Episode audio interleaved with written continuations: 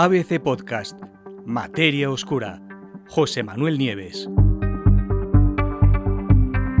Agujeros negros primordiales, ventanas a otros universos. Poco tiempo después del Big Bang, y mucho, mucho antes de que se formaran las primeras estrellas y las primeras galaxias, en el universo podría haber surgido toda una legión de pequeños agujeros negros, una extraña familia de agujeros negros que los científicos llaman agujeros negros primordiales. Hasta ahora nadie ha conseguido todavía descubrir directamente uno de estos objetos, y por lo tanto son objetos teóricos. Pero os recuerdo que lo mismo pasaba con los agujeros negros normales, eh, los agujeros negros que vienen de estrellas o los supermasivos, que al final pudieron ser observados solo muchos años después de que se postulara su existencia. Pues ahora, en un estudio llevado a cabo por investigadores del Instituto Kavli para la Física y las Matemáticas del Universo, y recién publicado en una revista científica prestigiosa en Physical Review Letters, los científicos explican un método para poder detectar señales que revelen la presencia de esos agujeros negros primordiales, esos pequeños agujeros que se generaron durante el Big Bang. Descubrirlos, desde luego, podría poner punto final a algunos de los grandes misterios aún sin resolver en el universo, e incluso mostrar que durante su infancia el universo en que vivimos fue capaz de engendrar, fijaros bien, un gran número de otros universos paralelos. Universos bebé los llaman los científicos. ¿Por qué son importantes los agujeros negros primordiales? Por un, número enorme de razones. Años, largos años de investigaciones teóricas, siempre, indican que los agujeros negros primordiales podrían dar cuenta de la totalidad o por lo menos de una buena parte de la materia oscura. Ya sabéis, ese otro tipo de materia que sabemos que está ahí porque ejerce gravedad, pero que no podemos detectar directamente porque no emite ningún tipo de radiación que pueda ser registrada por los telescopios. También estos agujeros negros primordiales podrían ser responsables de algunas de las señales de ondas gravitacionales que los astrónomos están detectando durante los últimos años. Y muchos creen que además podrían ser las semillas a partir de las que se formaron los enormes agujeros negros supermasivos, con masas de miles de millones de soles, esos que se encuentran en los centros de la mayor parte de las galaxias.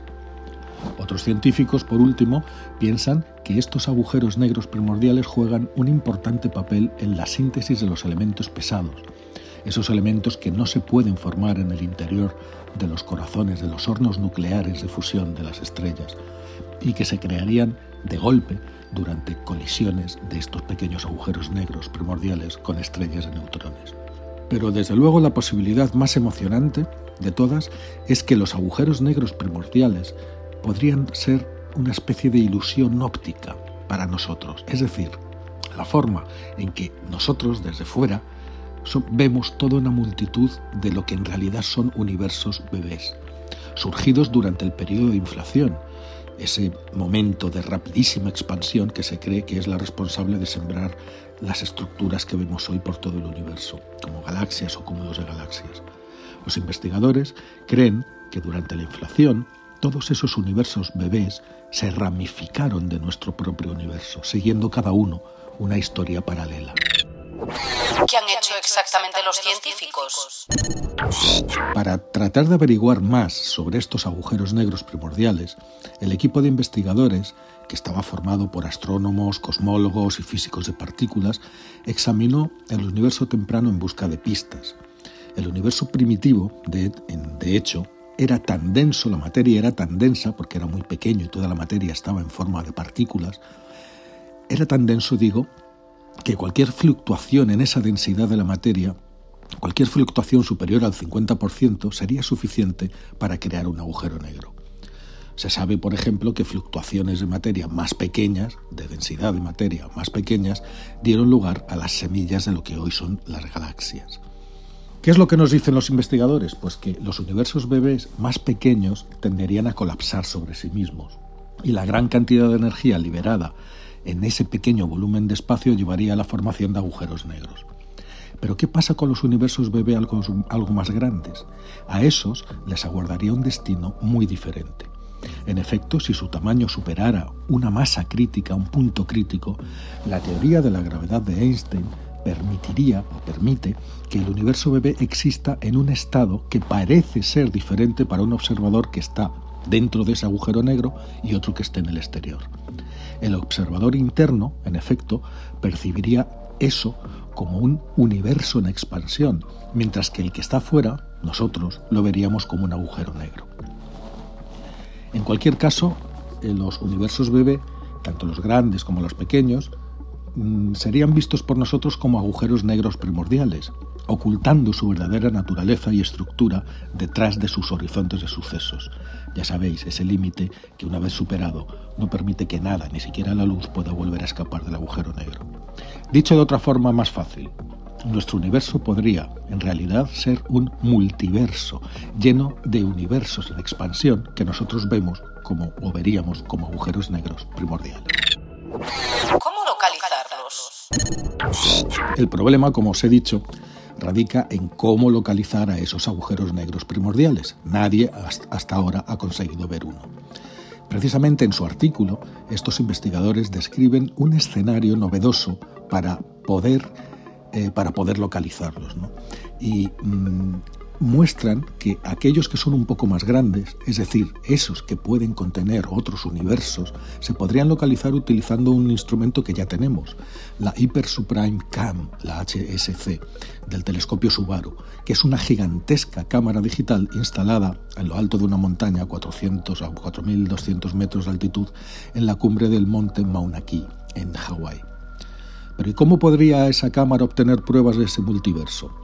Pues a diferencia de los instrumentos de otros telescopios, el HSC, esa potentísima cámara, tiene una capacidad única para obtener cada pocos minutos imágenes de Andrómeda, la gran galaxia vecinada de la Vía Láctea. Entonces, el razonamiento que hacen los científicos es el siguiente. Si un agujero negro primordial pasara por delante de nuestra línea de visión directa hacia una de las estrellas de Andrómeda, la gravedad de ese agujero negro curvaría los rayos de luz de esa estrella y haría que la estrella en cuestión pareciera, pareciera más brillante durante un corto espacio de tiempo. La duración del brillo de la estrella permitiría a los astrónomos calcular la masa del agujero negro. El HSC, además, permite observar no una, sino más de 100 millones de estrellas de Andrómeda simultáneamente, lo que aumenta mucho las posibilidades de observar algún agujero negro primordial que esté cruzando una de las líneas de visión directas desde la Tierra hacia cualquiera de esos 100 millones de estrellas. Es decir, habría muchas posibilidades. ¿Se ha encontrado algo hasta ahora? No todavía. Lo cierto es que sí que existe un primer candidato a ser un agujero negro primordial. Las primeras observaciones de la cámara HSC, en efecto, ya han informado de un evento que resulta muy intrigante y que es consistente con un agujero negro primordial de multiverso. Tiene una masa comparable a la de la Luna.